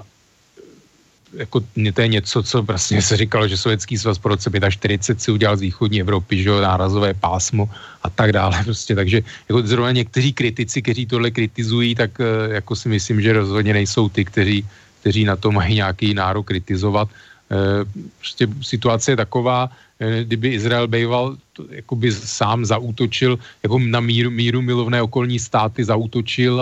a jako okupoval území a anektoval, tak eh, jako samozřejmě to zase jiná rovina, ale v podstatě ty území všechny, které získal v té šestidenní válce, tak e, jako byl napaden e, jakoby ze stří strany Sýrie, z, z Egypta, z Jordánska, to získal a prostě měli si to rozmyslet ti, kteří tu válku samozřejmě rozpoutali. Dobře, tak pojďme se posunout eh, k našemu hlavnímu tématu vlastně a to je ta zpráva eh, Roberta Millera, respektive dopis Williama Bára. Já bych vlastně, ještě než se dostaneme k tomu obsahu, který je docela stručný v podstatě ve vztahu k tomu, co se psal všechno Robert Miller, tak zeptám se tě o to, z úplně jiného soudku, spíš o formě, když se budeme bavit teď, tak mělo to vlastně to vyšetřování svůj význam, anebo to je to tak, uh, jak to říká Donald Trump, že to vlastně říkal od začátku, nic se neprokázalo, byl to jenom uh, hon na čarodejnice, vyhozené peníze uh, a tak dále. Uh, nemluvme se teď o tom obsahu, ale spíš o té formě vlastně toho. No tak ono to, že předtím vlastně Miller, Millerem to, vyšetřoval, nevím, jak se jmen, jmenoval, ale vlastně FBI to vyšetřovalo, už jako by ty vyšetřování probíhalo předtím, eh, no jako smysl, myslím, že samozřejmě smysl to mělo, protože kdyby, eh, kdyby k tomuhle vyšetřování nedošlo, eh, jako ne, neudělal se nějaký závěr, tak si myslím, že pořád by tady byla ta pachuť podezření a já si myslím, že je lepší, když se to takhle jakoby v úvozovkách vyjasnilo, ono to ještě rozebereme dál, ale samozřejmě jakoby to, že to, co se jakoby odehrálo ze strany Trumpa a jeho jako lidí okolo něj, eh, že vyloženě v podstatě bych to tak jakoby zjednodušil, jako nedošlo k velezradě, řekněme. Jo, tak jako, nebo respektive ke kriminálnímu eh, jako charakteru jednání, které by bylo nějakým způsobem jako kriminální nebo jako stíhatelné člo, pak byl, že by Trump až skončil ve funkci prezidenta, takže by mohl být za tuhle věc stíhán, že by prostě došlo, anebo jako prezident samozřejmě jako odvolán jako za nějakou jakoby velezradu, spolupráci s cizí mocností, eh, takže jsem rád, že jakoby k tomu došlo, víc samozřejmě už jako už jako je vidět, jak Donald Trump toho využívá, jak to jako zase překrucuje, různě ohýbá ty závěry a tak dále e, ve svůj prospěch, ale to, že prostě se nenašly, dů, nenašly se důkazy, které by jednoznačně ukazovaly na to, že, že Donald Trump, e, prostě jeho, jeho jako štáb kampaně e, vědomě nějakým způsobem koordinovali koordinovali vlastně ty volby, volby s, jako s Ruské, s nějakýma jako organizacemi ruskýma, ať už oficiálníma nebo poloficiálníma, tak to se neprokázalo. Zároveň teda i se neprokázalo, že jakoby prez, Trump bránil do té míry jako průchodu spravedlnosti, aby byl e, vlastně za kladení překážek. E, to byla vlastně další bod, takže to se taky neprokázalo, ale prostě pořád zůst, jakoby to, že, jako, že to bylo hm, koho na čarodějnice a tak dále, ono v podstatě e, on to přivodil i sám, protože jednak se potvrdilo se to, že, že ze strany Ruska různé organizace prostě se snažili ovlivnit, to dneska je dokázáno, že snažili ovlivnit ty volby, eh, hlavně prostřednictvím sociálních sítí, to jako není, není žádný výmysl, to jako je dokázáno. A to, že Trump sám vlastně děkoval Rusku, že heklo heklo e-maily demokratické strany a vyzývali k tomu, ať hekuje dál a, a že ať je zveřejňuje a tak dále, takže e, to vlastně už je jakoby to vyšetřování v podstatě jakoby ty jeho výroky, jeho chování, tak e, jako dávalo opodstatnění tomu vyšetřování, že to, co on vlastně říkal, tak bylo něco tak jako skandálně nepochopitelného, že e, prostě jedno z takových těch vysvětlení, co se nabízelo, že on skutečně jakoby je nějakým způsobem e, jako spolupracuje s tím Ruskem, eh, vlastně že by, ať už to bylo teda i později jako prezident, vlastně to pokračovalo, že eh, řekl, že věří Vladimíru Putinovi, že Rusko nezasahovalo, že nevěří vlastním službám, tajným samozřejmě druhý den to odvolal, řekl, že to je jinak a že byl dezinterpretován a, a tak dále, nebo špatně interpretován. Ale prostě jako by to jeho, jeho chování bylo prostě takové, že tohle podezření zavdávalo a myslím si, že prostě je dobře, že to vyšetřování proběhlo a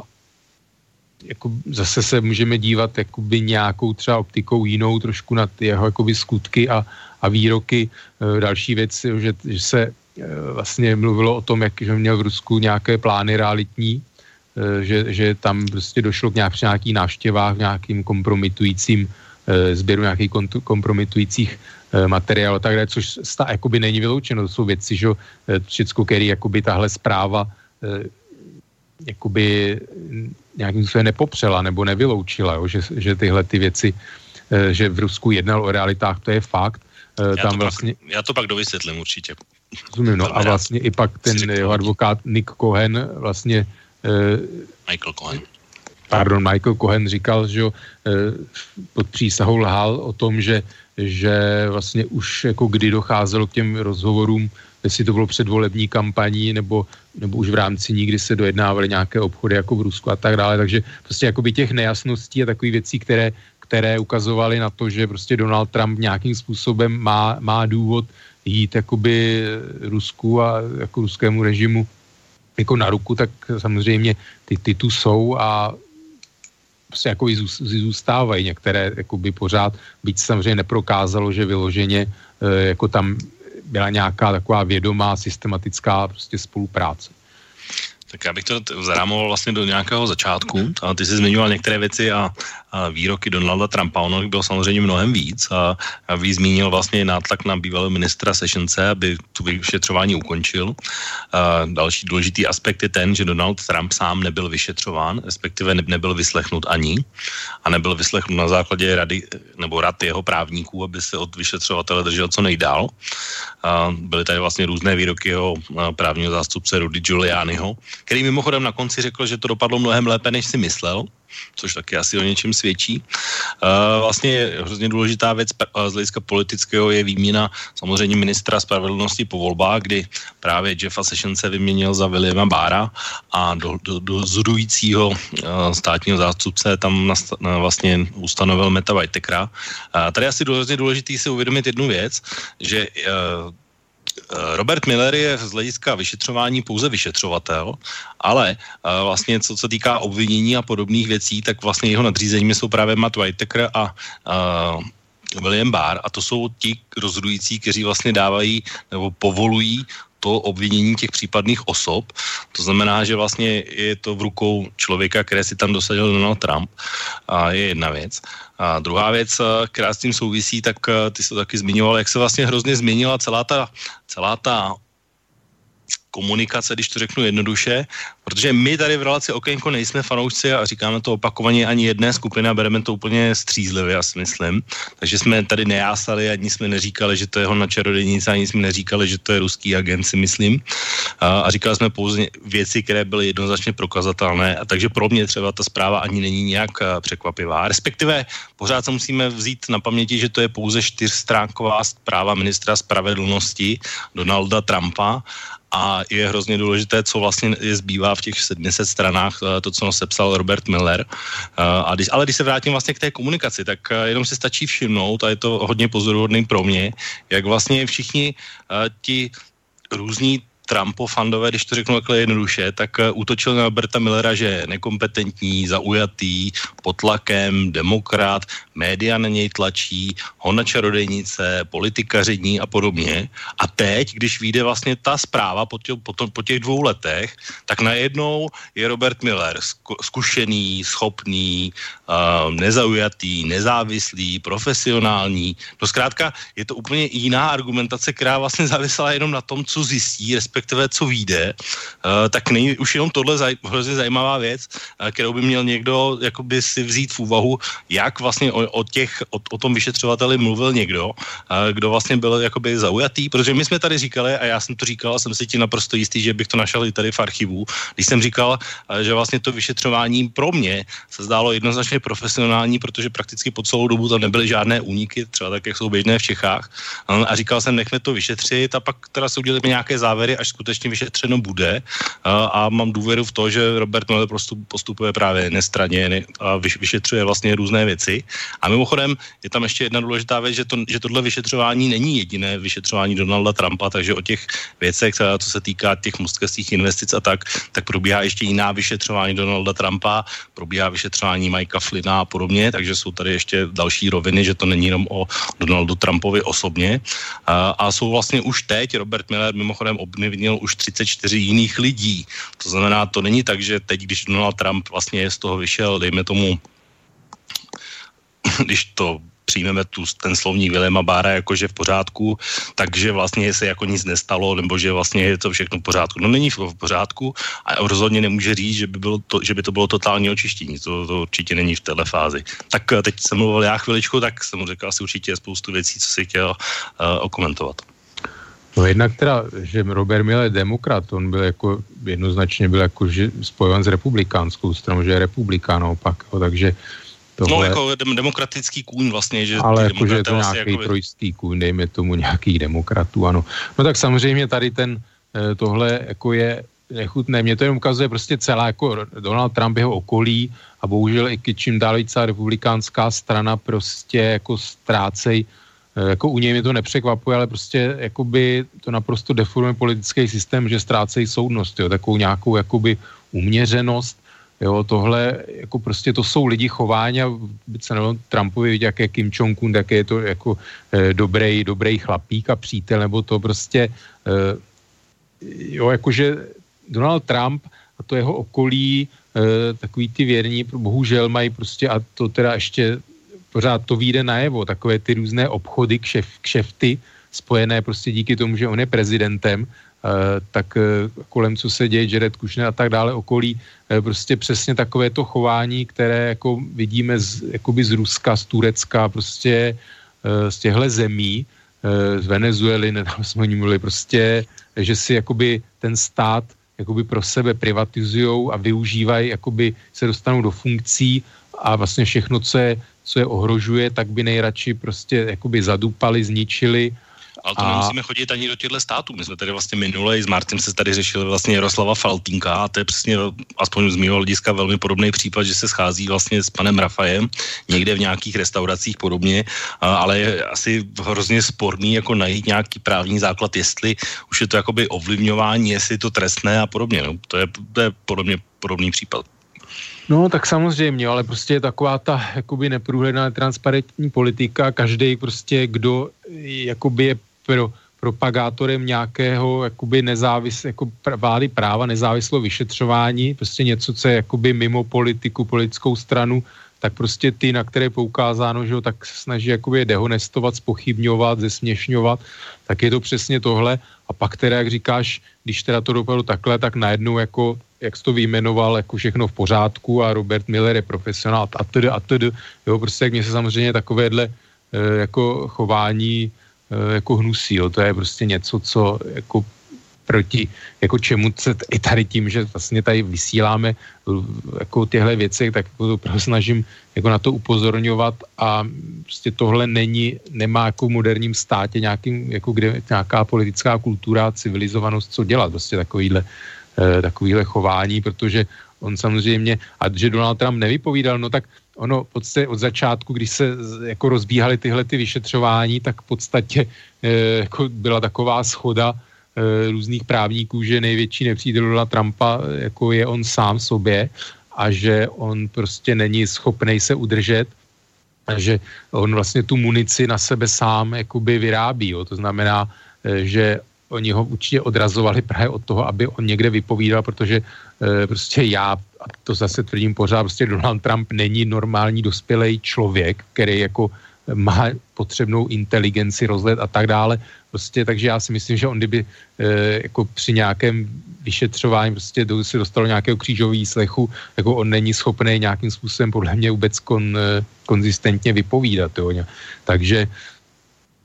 tak, aby si vlastně i neuškodil. On by podle mě začal vybuchovat, jako, co si to dovolujou. A, a vlastně by řekl, že on je prezident a on může tohle, tamhle to, takže e, já si myslím, že prostě to, že on, on dobře věděl a dobře mu poradili, že e, ač to původně vlastně řekl, že klidně bude kdykoliv vypovídat, myslím, že, že se chvástal, takže že ho od toho odradili, protože ono prostě nějaký ty schůzky, ty kontakty tam byly, že jo, ten jeho syn, jako, e, jak byl na těch schůzkách a tak dále, takže prostě to tam bylo, ale jako nebylo, nena, jako nebylo to zřejmě takové eh, jako nějaké systematické, eh, systematické formy. Ono samozřejmě v podstatě, jako když se veme, tak jako co mohlo, co mohlo nějakým způsobem jako ovlivnit, no tak to, to co nějaké ty heknuté e-maily a zveřejněné, to si myslím, že v podstatě je jakoby to, co eh, jako asi nic, nic jakoby horšího, nějaký jakoby větší přínos, z té, spolu, z té spolupráce ani jako by ta Trumpova kampaň v podstatě eh, jako ani nemohla mít, jo. To znamená, že eh, tam ani jako nebyl úplně jakoby důvod, nebo ta materie pro tu spolupráci vlastně mi nedochází, jaká, jaká by měla být, aby Donaldu Trumpovi eh, vlastně pomohla. Takže já si myslím, že to tam ani jakoby jako nebylo, ne, ta spolupráce nebyla o čem. Jo? Možná o nějakých, jako by tam byly různý typ, jakoby oligarchové biznismeni nastrčený, že i, aby to provázali s, jakoby s nějakýma těma obchodníma aktivitami realitníma a tak dále, ale, ale jakoby čistě politicky z hlediska nějakých voleb a tak dále, eh, v podstatě tam jako ani ten vklad eh, jako té, řekněme, ruské strany eh, jako další být nemohl. No, jak ruské strany se dostanu určitě, ale jenom zase pro sebe a pro posluchače uh, říkám,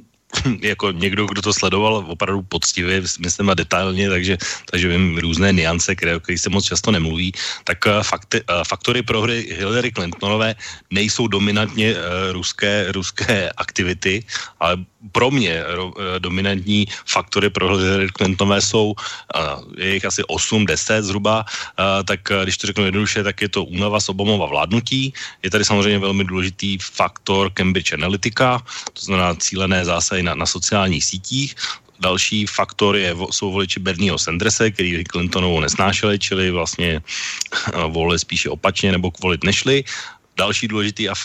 aspekt je tragický Tim Kaine, což byl její kandidát na viceprezidenta v televizní debatě a zdaleka nejvíc pro mě má vliv vystoupení Jamesa Comeyho dva týdny před volbami, kde znovu otevřel vyšetřování těch jiných e-mailů, než vlastně o kterých šlo v případě uh, Johna Podesty a podobně. Uh, takže to je další aspekt. No a pak je samozřejmě ten aspekt, ten elektronický, to znamená uh, přes sociální sítě nesmysly a fake news, o kterých se můžeme bavit za chvilku. Uh, a samozřejmě e-maily hacknuté Johna Podesty, které potom už se tedy prokázalo, a mimochodem to píše i William Barr v té čtyřstránkové zprávě naprosto jasně, byly ruská akce a byly předány v seru Wikileaks a tam se vlastně objevili. Takže mimochodem o těchto věcech nebylo žádné překvapení, protože já o těch kybernetických útocích a, a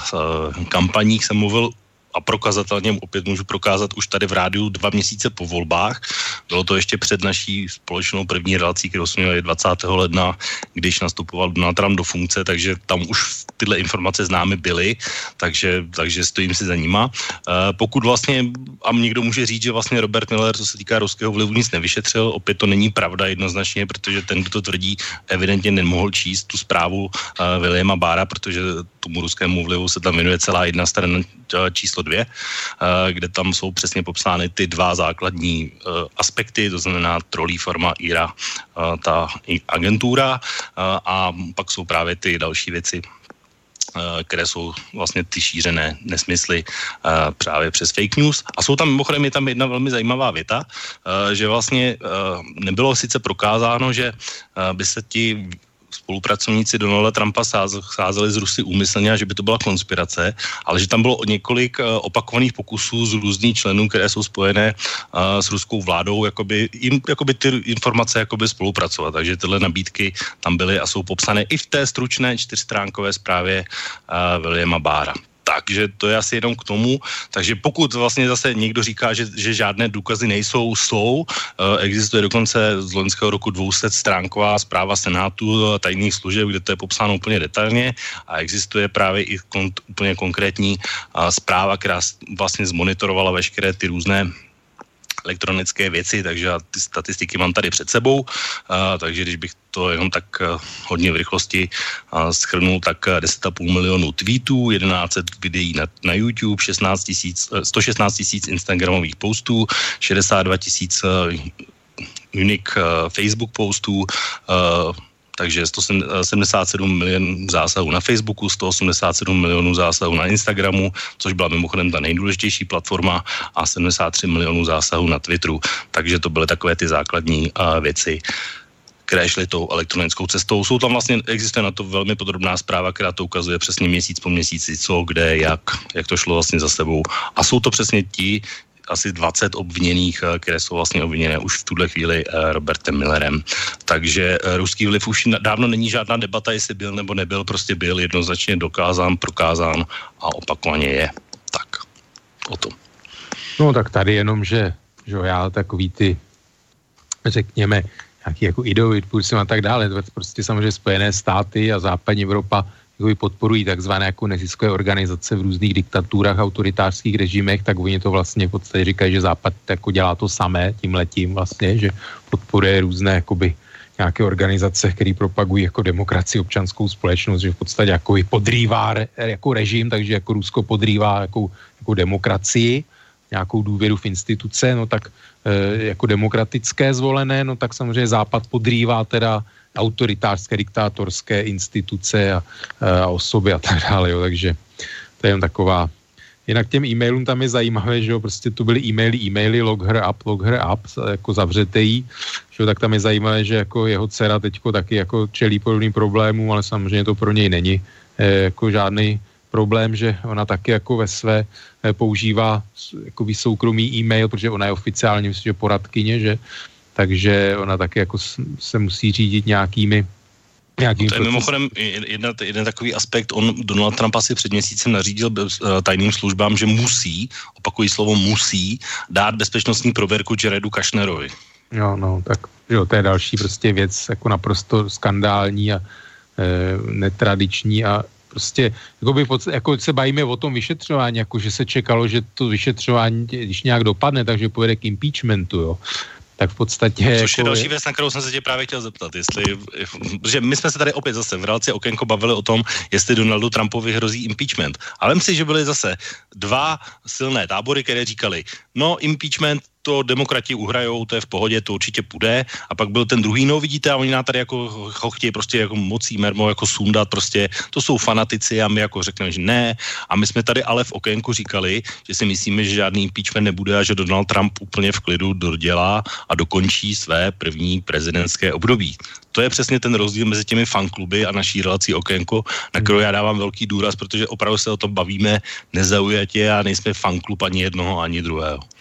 Tak. No právě, no takže prostě to, co jako já tenhle, ten, jakoby tohle skandální dvojí metr, z kterého teda jsme obvinováni třeba taky kolikrát, ale eh, prostě to, co jako Hillary Clintonová byla, ano, byla to jedna z důvodů, jako proč prohrála, skutečně to některé lidi ovlivnilo, že jo, tak je to, že on, že jo, s ním jsou problémy, že on nechce dávat zápisy eh, z jednání tamhle ze státníky, že jo, že... Eh, Ani s Putinem. S Putinem tlumočníkům zakazuje vlastně jakoby mluvit o něčem, jo, přičemž prostě z každých jednání se má nějaký zápis, závěr, něco, prostě tak eh, odmítá, prostě se chová nějakým způsobem takhle. E, jinak finan,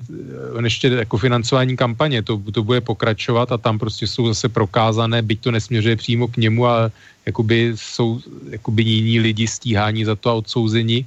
ale myslím si, že na něj ještě jakoby přijde, přijde řada, protože to je to, o čem jsem mluvil, že těch vyšetřování, to, že to není pouze vyšetřování no, Roberta Millera, ale probíhá ještě minimálně dvě další, které vlastně podle mě jsou závažnější z hlediska následku pro Donalda Trumpa. Takže prostě jakoby on to másla na hlavě má tolik, jo, a jenom vzpomeňme si, proč jako chtěl být uh, Bill Clinton odvoláván impeachment, protože lhal o vztahu teda s Monikou Levinskou, intimním, Eh, tak to byl vlastně, proč měl být odvolán Bill Clinton, tak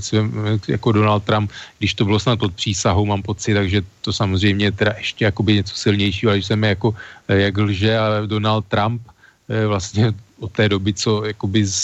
neustále, jo, tak jako jak někdo napsal, že v každé jakoby normálnější době by jako Donald Trump jako už byl odvoláván prostě za to všechno, co on jako dělá, říká, že se chová prostě úplně Eh, jakoby likviduje, likviduje nějakou jako americkou politickou kulturu už jenom no, tak tím. To není, ale, to není ale žádná výjimka, tak jako když si zůstaneme u nás v České republice, tak tady máme Andreje Babiše, už kolikrát jako přichyceného při různých jemně řečeno nepřesnostech při některých lžích a vysloveně záměrných nesmyslech, eh, které si dává do grafu ohledně délky dálnic a počtu kilometrů a podobných věcí. Takže není to jenom specialita v třeba Donalda Trumpa. V tomhle bych se ho zastal, protože říkám, není v tom, uh, není no to tak jenom já, výjimka já bych se ho nezastal. Jako, já budu zrovna tak kritizovat a e,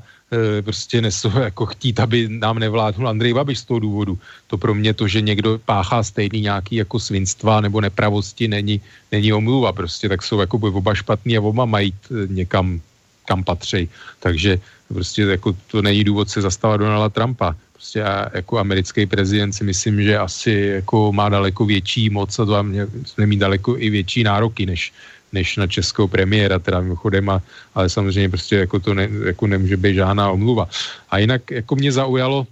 říkal, proč teda důvody, proč byl Donald Trump zvolen. Jo? On samozřejmě tyhle ty všechny jsou věci, které mu třeba přinesly ještě těch pár procent. Já jsem ještě nezmínil jeden a totiž, že vlastně tam jde o ty volitele a ty prohry vlastně eh, Hillary Clintonový v pásu Midwest eh, byly ano. relativně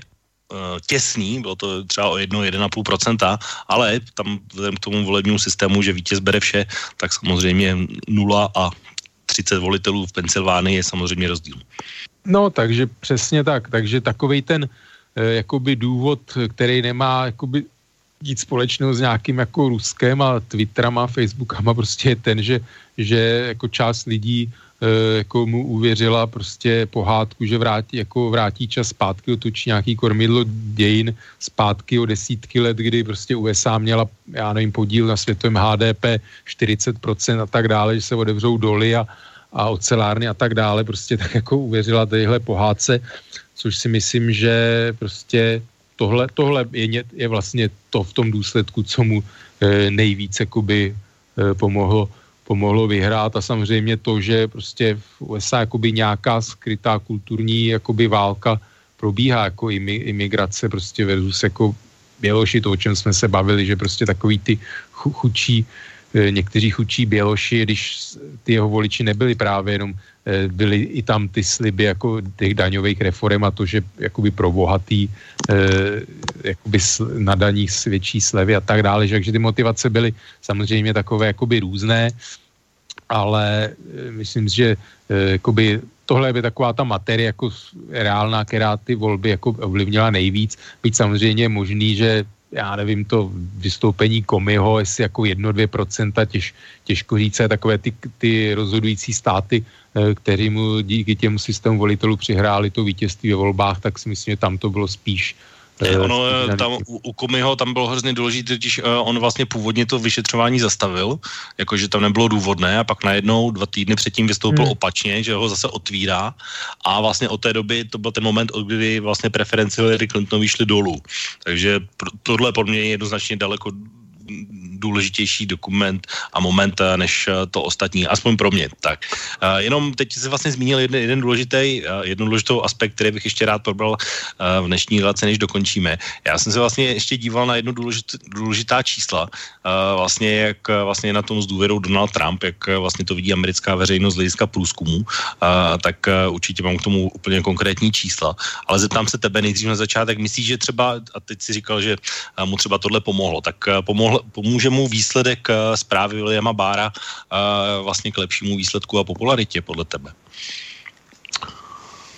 No, eh, já si myslím, že úplně ne, jo, že tam jako nějaký 1, 2, 3 procenta třeba, ale myslím si, že jakože v podstatě tak, jak jsem to zase někde jakoby čet, asi s tím tak souhlasím, že e, prostě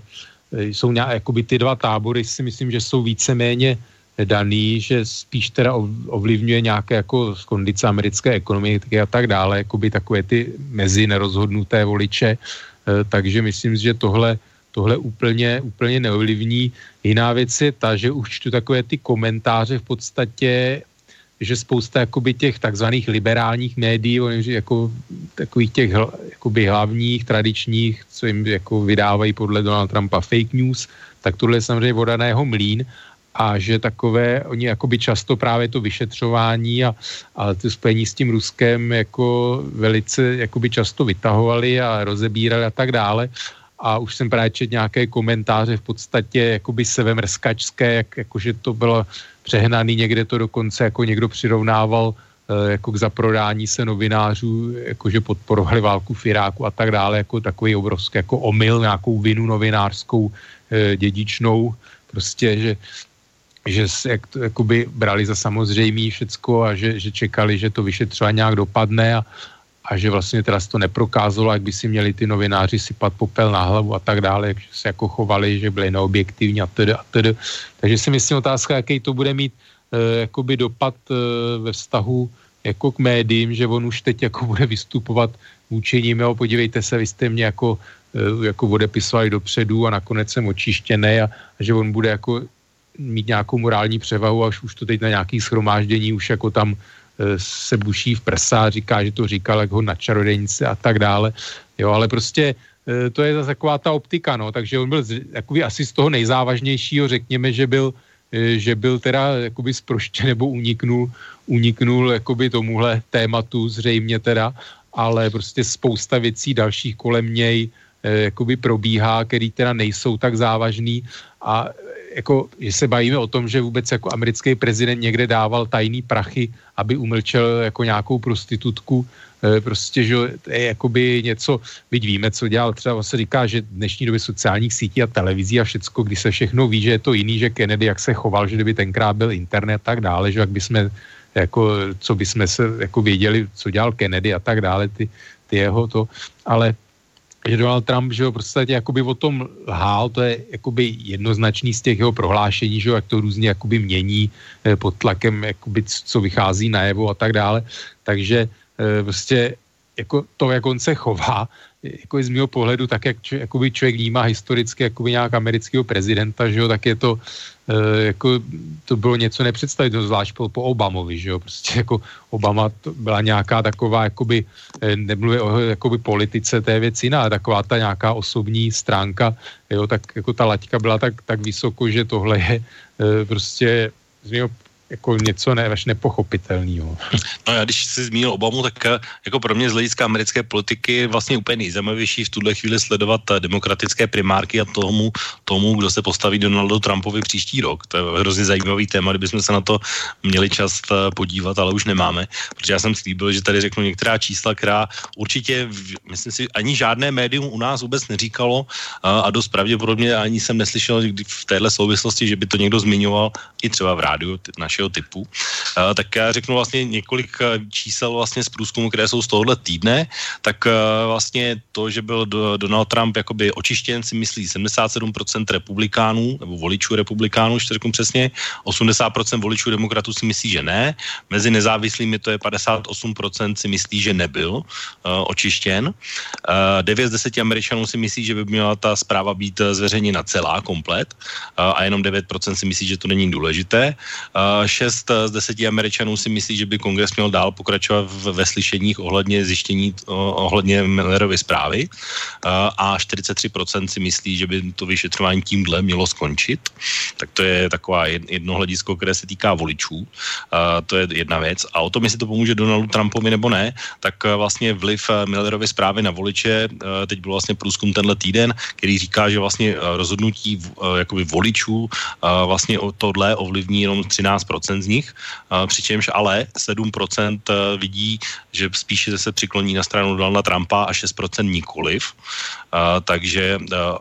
důležitější číslo z hlediska voleb je, že 86% voličů tvrdí, že už dneska je rozhodnuto, jak bude volit a že tohle vlastně na něj žádný vliv nemá. To je hrozně důležitý číslo, 86%. A s okolností tenhle týden, asi předevčírem, byl eh, průzkum eh, agentury Quimpec, eh, který říká, že 53% Američanů už říká, že rozhodně nebude volit Donalda Trumpa v roce 2020, včetně 60% žen. To znamená, že pořád vlastně tam je takový ten pevný tábor, řekněme 53 ku 40, 42, takhle nějak zhruba teď tohle stojí. No ale to by znamenalo, že vlastně se skopíruje výsledek midterms a před půl rokem a tyhle čísla by neměly stačit Donaldu Trumpovi na zvolení. Tak co si o tom myslíš a no. to asi tím asi dneska skončíme. Jednak jsou to ještě jakoby dost dlouhá doba nás čeká, takže ale ono samozřejmě jako potvrdil si to, co jsem v podstatě říkal o tý, jako jaký to má vliv. A na druhou stranu právě těch 14%, jakoby, co teda nemají, jakoby nejsou rozhodnutý, eh, tak to jsou ty, který ty volby jako... Ne, jsou, oni jsou rozhodnutí, oni říkají, že to na ně vliv bude mít, ale 7% říká, že pozitivně pro Donalda Trumpa a 6% negativně pro Donalda Trumpa. Rozumím, ale podstatě si jako nějaký čísla prezentoval, že už 86% Američanů jako ví, jak bude volit, jestli bude volit Donalda Trumpa nebo ne. To jsem, jsem tě nešpatně nepochopil. Ano, Paul řekl se dobře. No, Ale 53% z nich z, těhle, z tohle balíku říká, že Donalda Trumpa rozhodně volit nebude. Jasně, ale prostě je tam pořád taková ta množina, která jakoby právě může i relativní maličkost rozhodnout, že třeba jako ho volit budou a právě v rámci toho, jak je ten, ten systém volební v USA, tak jako že víme, že i teď nezískal většinu, většinu hlasů voličů, eh, takže eh, prostě může po, pořád teda mu to stačit na to, aby, aby se do Bílého domu, Bílého domu znovu dostal. Jako, prostě on teď jako má jako novou vlnu optimismu získal, jeho příznivci mají, takže ono samozřejmě jako je to jeden průzkum, jo, v určitou chvíli. No, tohle je no, několik takže... Eh, průzkumů. Já jsem ještě možná nezmínil jeden, eh, který byl vlastně v těch pásech Michigan, eh, Wisconsin, Ohio a podobně a tam v ani v jediném, v jediném státě Donald Trump by v tuhle chvíli nevyhrál a prohrál by vlastně no téměř s, s těmi hlavními kandidáty demokratů by prohrál ve všech těchto státech. No ale ty průzkumy jako byly... Se můžou mílit samozřejmě. Můžou mílit a byly i před těmi volbami, jako si myslím, že v těchto státech eh, jako že spíš favorizovali Hillary Clintonovou ve většině, takže hmm. prostě dokud není po volbách, jako říkám, po tom, co se odestá jako s Brexitem a zvolením Trumpa, takže jako si říkám, že už je eh, možné všechno, to znamená, že já jakoby samozřejmě mám nějaké své preference, ale už jsem opatrný, protože eh, jako já si myslím, že to, co Donald Trump ukazuje jako ve, ve funkci, tak prostě ukazoval už v té volební kampani, jo, takže jako v podstatě, čím, já nevím, čím koho zklamal, jo, jako že, ne, že někde neodevřeli ty doly znova, jo, tak někdo možná... No tak fa- farmáře Fajovi a podobně, ale to už bychom fakt opravdu bíhali do úplně jiného tématu, ale bohužel čas nám vypršel v tuhle chvíli o to, takže je mi bohužel líto, že opět je to taková relace, kdy musíme v podstatě v nejlepším skončit, ačkoliv bychom pokračovat mohli, ale moc děkuji za účast dneska, že jsme to zase mohli rozebrat spoustu aspektů a mohli jsme tady mluvit o věcech, které souvisí právě jak s Brexitem nebo s Donaldem Trumpem. Takže děkuji za dnešek. Eh, děkuji za pozvání, přeji zbytek hezkého večera a přeji slovenským voličům, eh, ať si užijí jako luxus, luxus jako prezidentských voleb na Slovensku. Tak eh, já se s vámi, vážení posluchači, samozřejmě taky loučím a přeji vám příjemný zbytek víkendu volebního na Slovensku určitě budu sledovat zítra a, a za dva týdny tady z relací Okénko budeme zpátky a budeme opět rozbírat některé věci. Takže hezký zbytek večera.